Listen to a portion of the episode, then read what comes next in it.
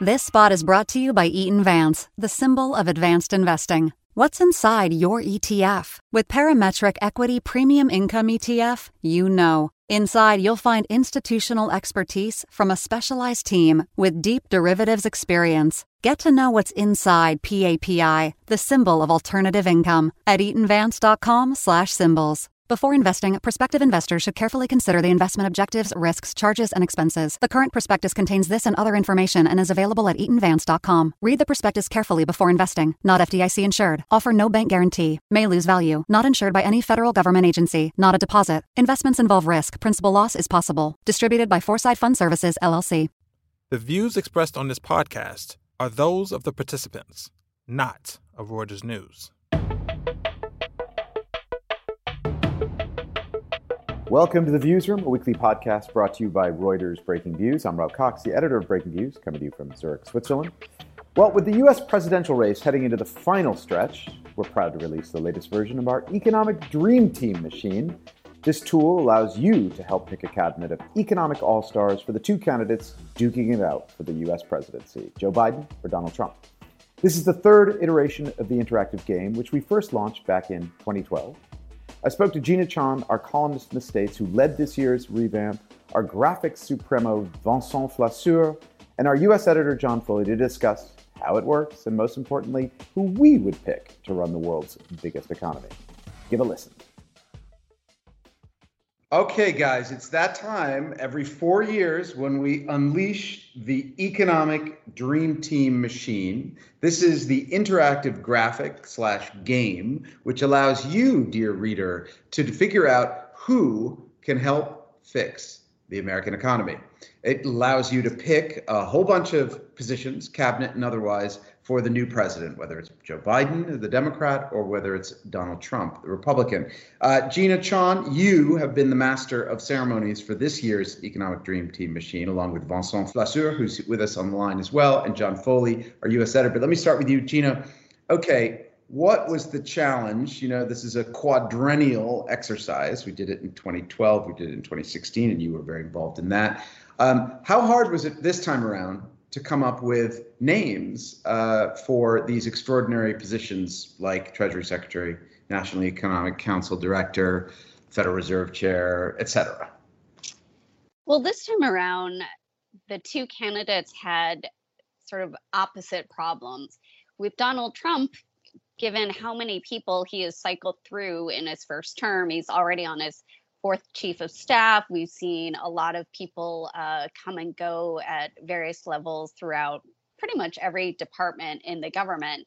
Um, it was hard to find people who were still left who could uh, work for him and and were qualified to be in government.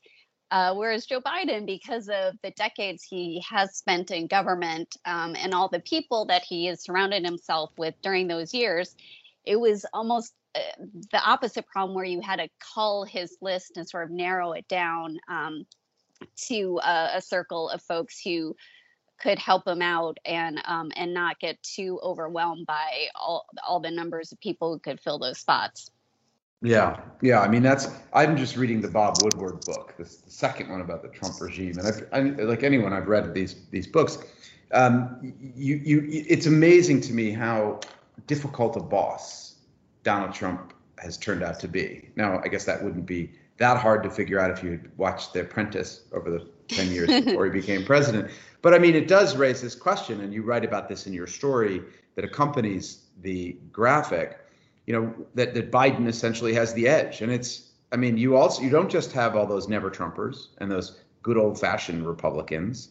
You also have, you know, as you say, what, 38 years or how many years was Joe Biden a senator or in Congress? So you've got this, you've got this, you, you've got this power also to grab from the Republican side that I think you don't have with Donald Trump. Even though in the first in, in the first, you know, the first uh, Trump hundred days, he had Gary Cohn, who was clearly a Democrat, and a few others. Now. Yeah, that is uh, another problem that Trump has. I mean, you could see, you know, maybe some of the Wall Street Democrats. Um, join Trump if if he asked nicely enough, and it was a pretty uh, high profile position like Treasury Secretary. but it's hard to see crossovers for him. He's he's such a polarizing figure, whereas Biden has been um, trying to be much more of a centrist, even as his own party is pulling him towards the left. He had numerous Republicans actually speak at the Democratic convention for his nomination. So you saw people like uh, Meg Whitman, who herself ran as a Republican in the past. Um, you had uh, people like John Kasich, the former Ohio governor, um, also come out in support of Biden. So for him, you could actually see some Republicans joining his administration. For Trump, maybe not so much. Yeah. So quick, I want us to go through some of the names. And uh, John, um, I want you to spend, well, while I, I'm going to have Vincent talk a little bit about the graphic itself.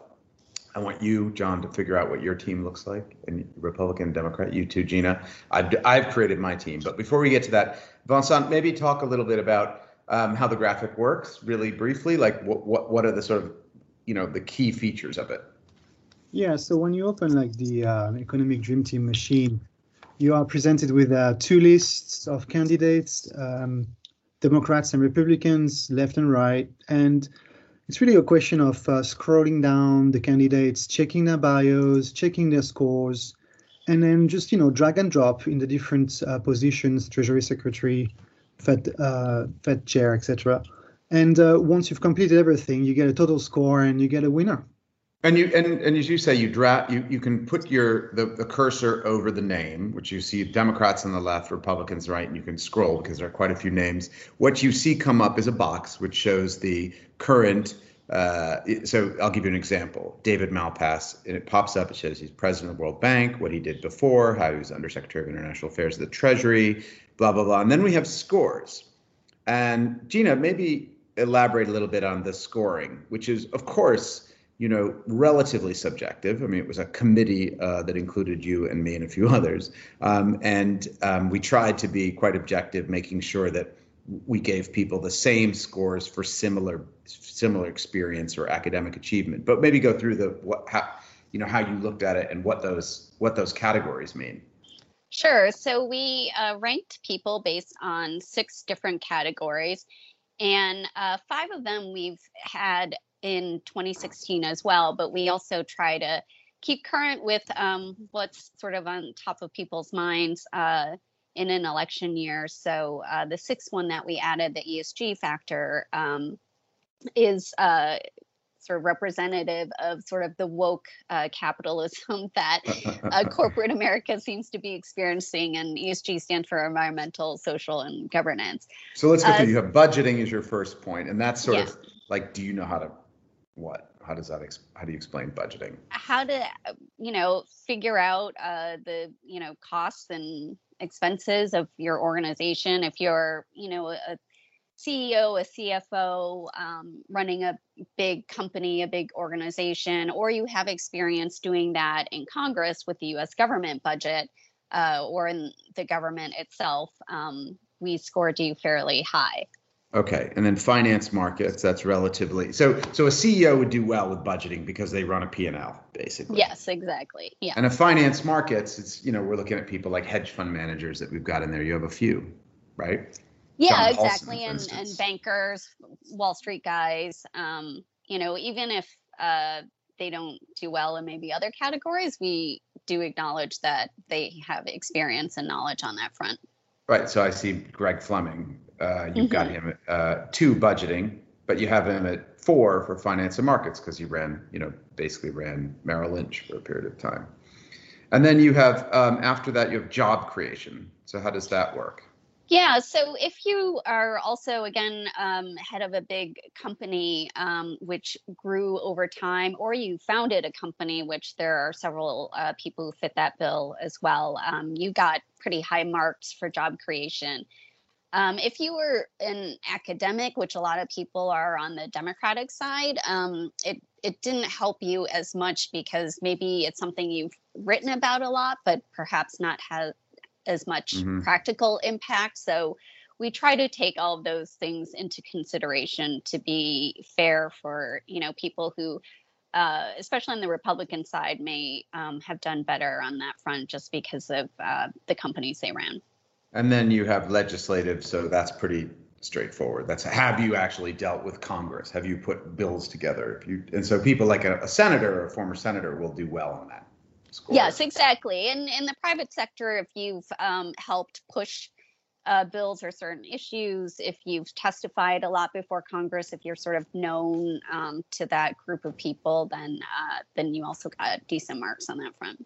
Right, and then international, basically people who have you know some sort of global remit. So the C. So let's say, I mean, do we have Jamie Dimon on the list, for instance? Yes, we do.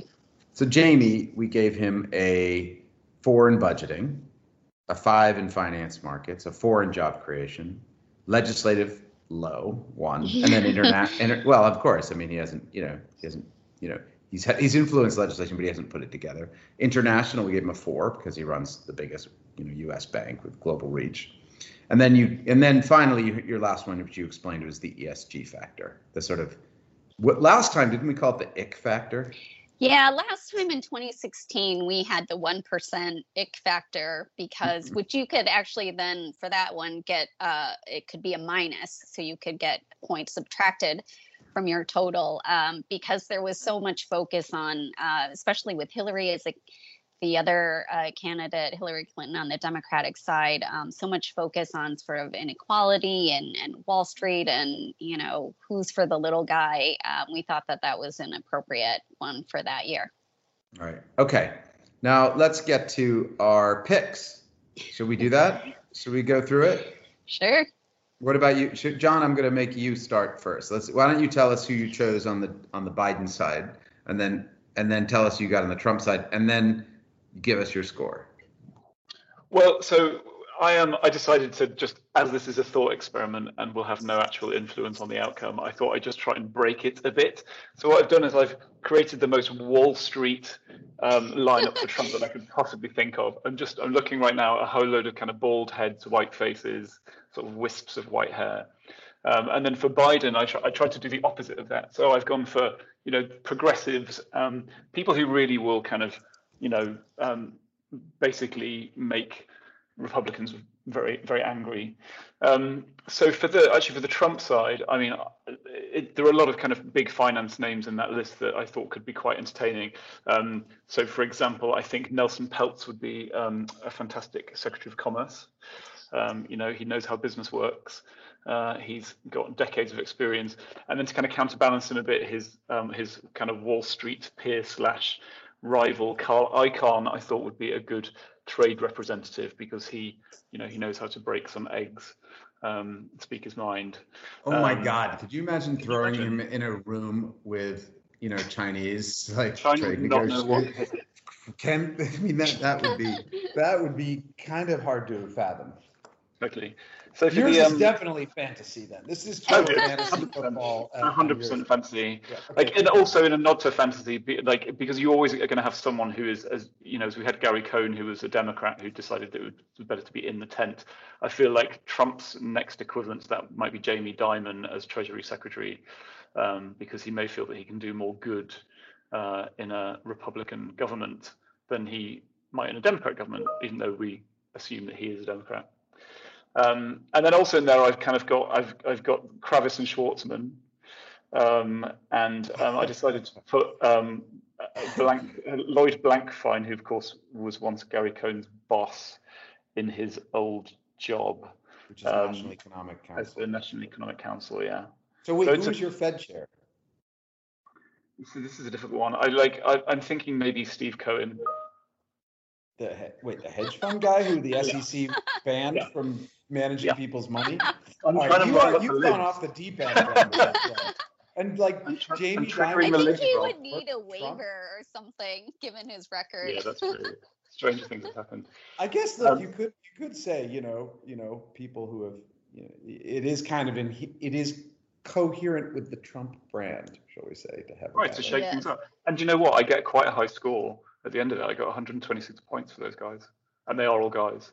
Just playing for this score, aren't you? And what about the Biden side? What what did you have for? Go down the list. I mean, so the Biden side is, is like what what I noticed about the Biden list is that we've got a lot of ideas-based people here, which obviously is not true on the Republican side. You've got a lot of status quo kind of financy types, people who we kind of aren't really going to change change uh, um, the social order. But on the Biden side, you've got you know lots of kind of firebrands and and and, and very original thinkers, um, which can make things a bit easier. So um, I'm thinking Elizabeth Warren um, as the Treasury Secretary. Andrew Yang, uh, who obviously was at one point a Democratic nominee, super smart guy, very analytical. Um, I thought maybe uh, he would be a good um, director of the uh, National Economic Council. Um, or alternative chair of the CEA, which is maybe a bit more researchy. That's like economists, right? Usually. Yeah, and I guess uh, obviously Tyler Goodspeed is a hard act to follow, but I think Yang could maybe do that.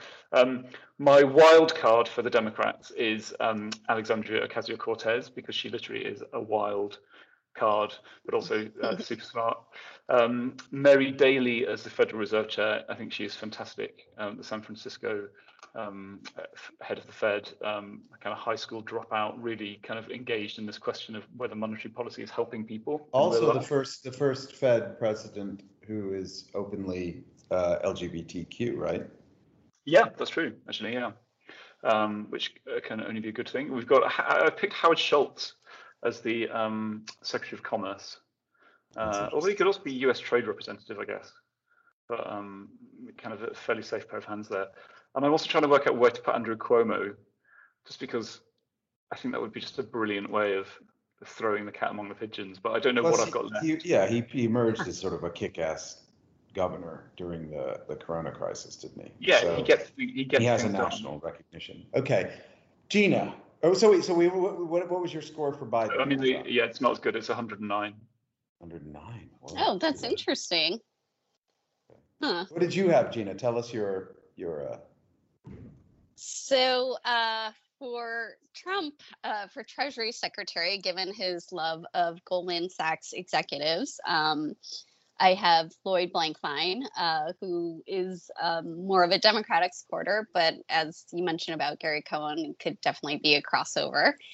Um, Trump also loves TV personalities. So I have uh, Lou Dobbs from Fox News as his National Economic Council director, which oh, I am we told are in so is, much trouble. We well, I am so told that trouble. is a possibility.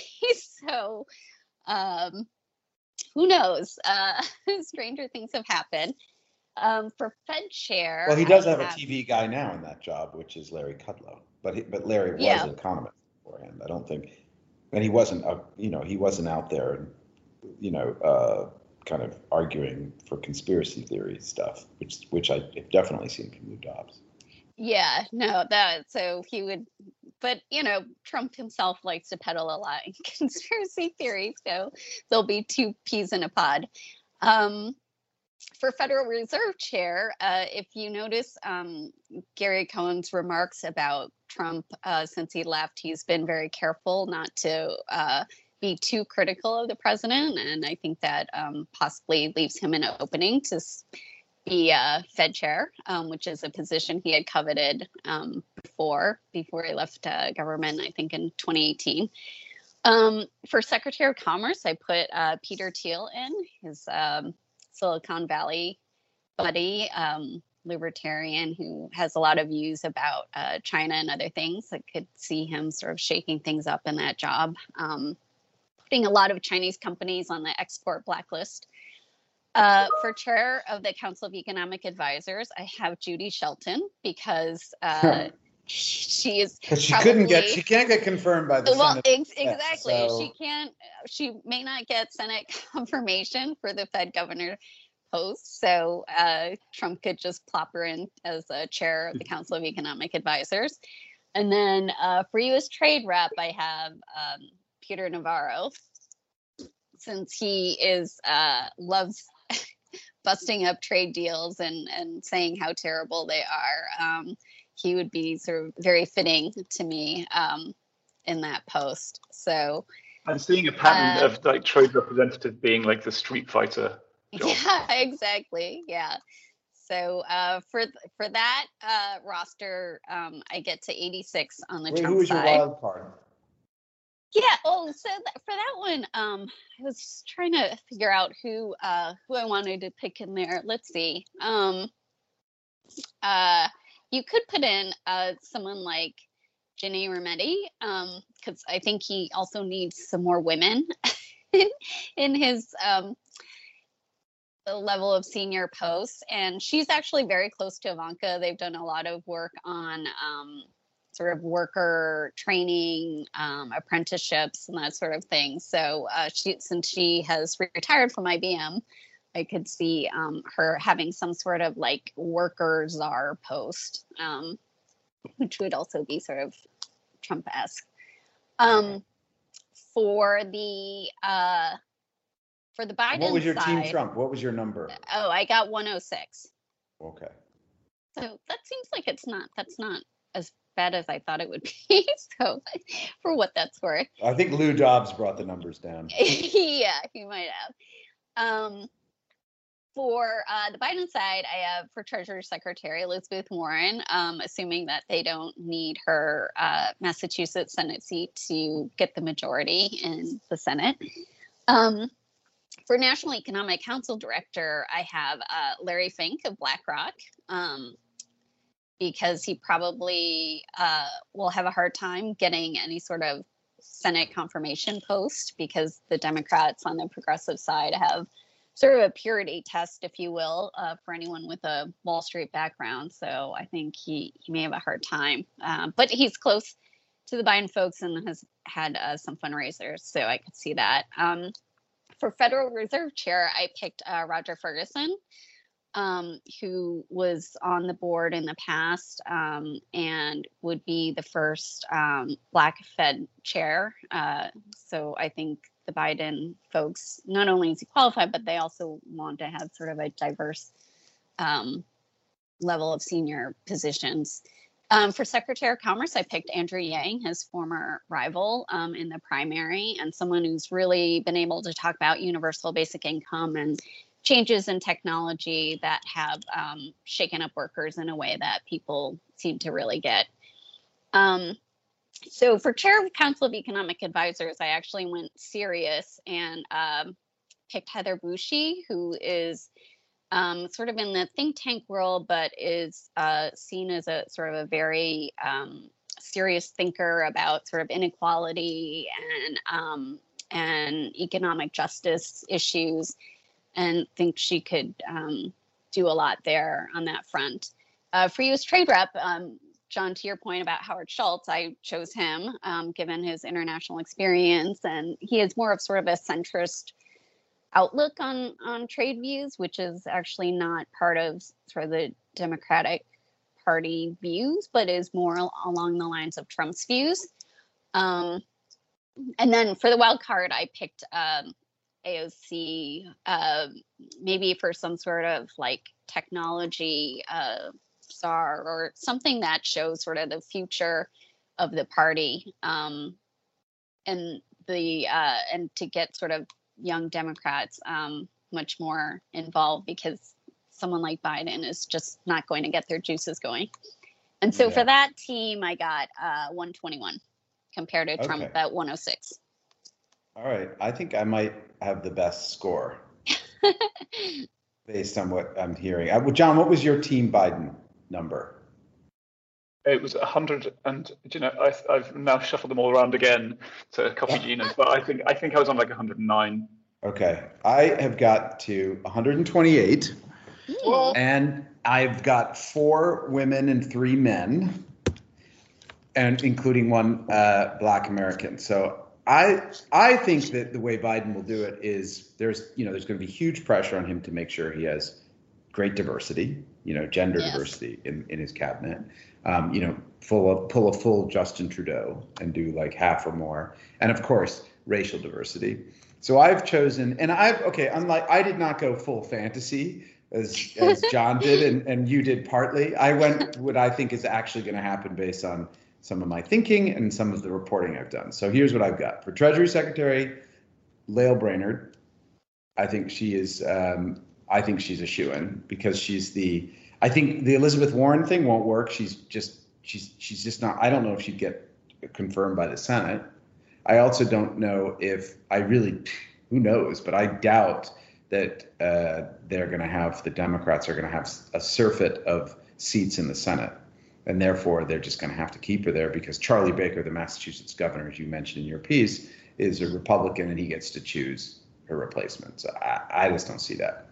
Um, I think uh, Ken Frazier, the CEO of Merck, as the economic council director, again, I, Hmm. he'd have no problem getting confirmed if it, this is not a confirm. You don't need to confirm this position, but you know, he's not. He's the kind of guy who actually understands business, understands some of the great issues that uh, companies are going through. He's running a major organization.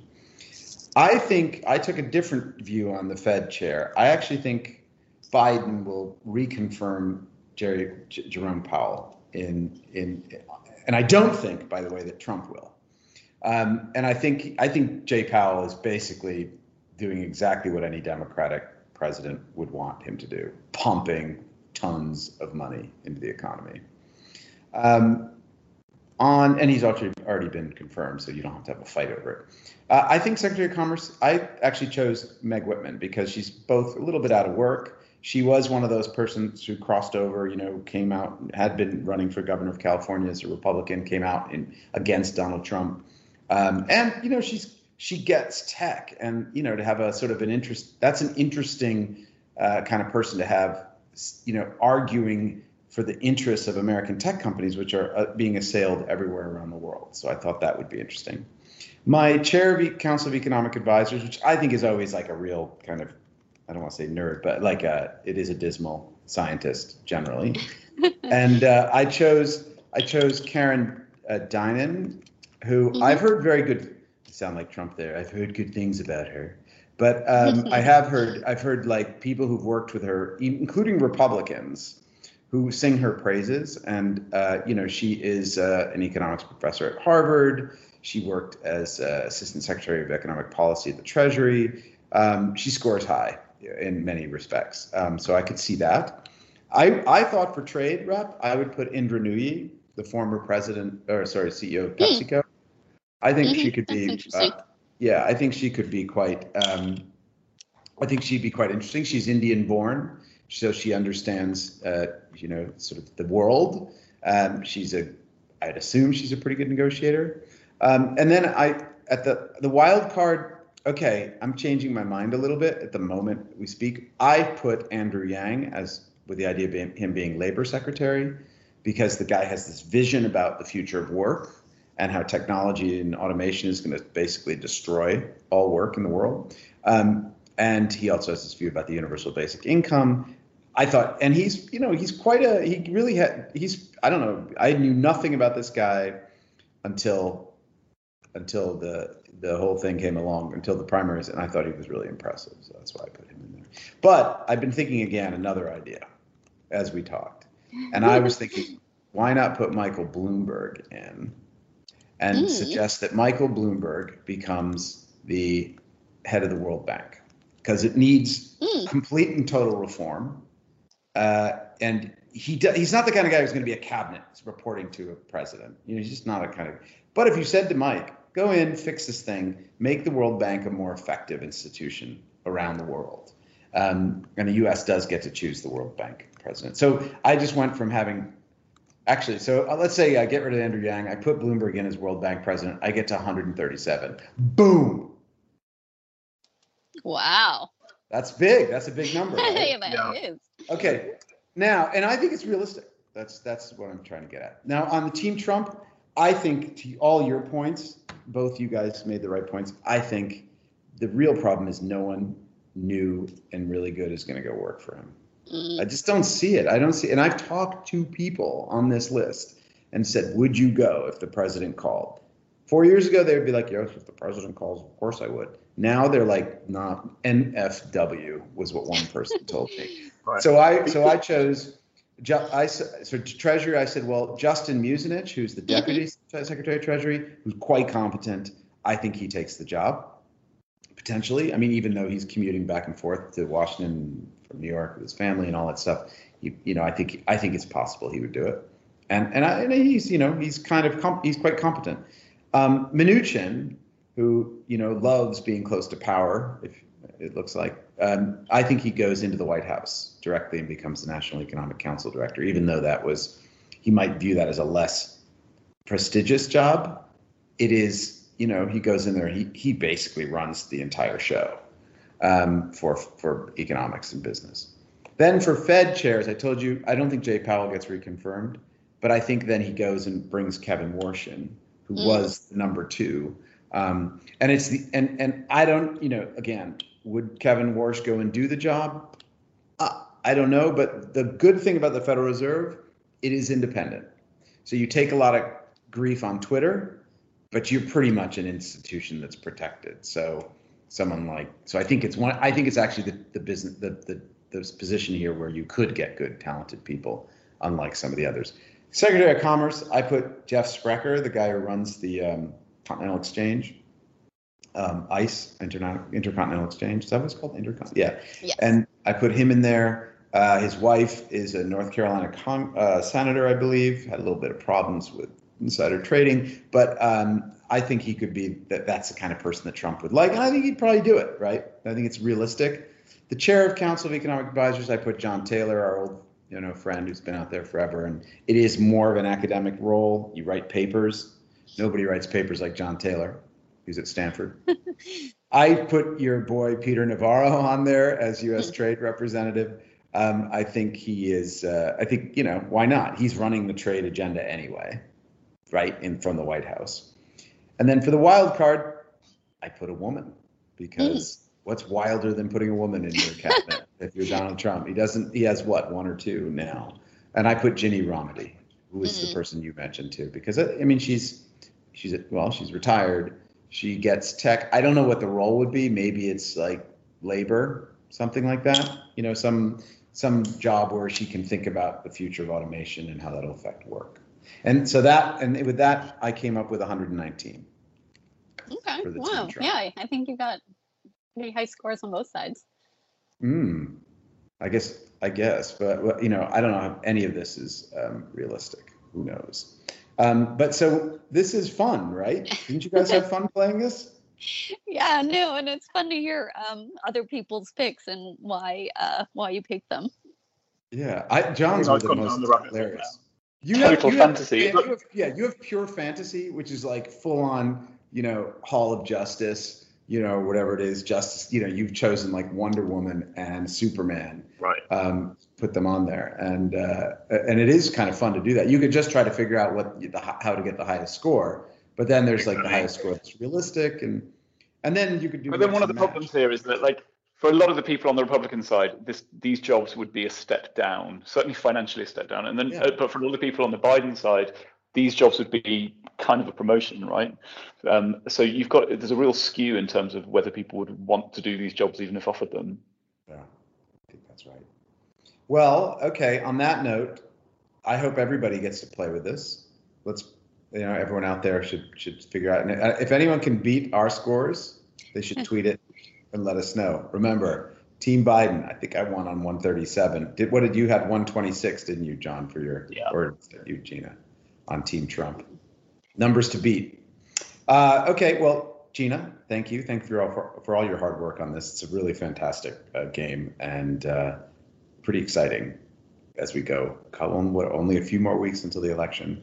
Uh, John, thanks for that. And Vincent, um, you know, uh, merci for all your hard work on this. This is uh, it's been a really great, um, great four-year tradition, and and I think it gets better every time.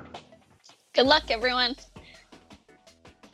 That's our show for this week. Thanks to my guests, and hats off to our producers, Freddie Joyner and Amanda Gomez in New York.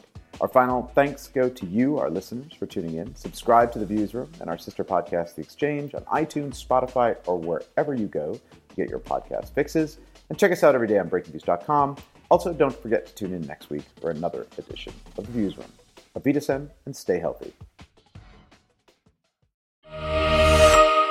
This spot is brought to you by Eaton Vance, the symbol of advanced investing. What's inside your ETF? With Parametric Equity Premium Income ETF, you know. Inside, you'll find institutional expertise from a specialized team with deep derivatives experience. Get to know what's inside PAPI, the symbol of alternative income, at eatonvance.com/symbols. Before investing, prospective investors should carefully consider the investment objectives, risks, charges, and expenses. The current prospectus contains this and other information and is available at eatonvance.com. Read the prospectus carefully before investing. Not FDIC insured. Offer no bank guarantee. May lose value. Not insured by any federal government agency. Not a deposit. Investments involve risk. Principal loss is possible. Distributed by Foreside Fund Services, LLC.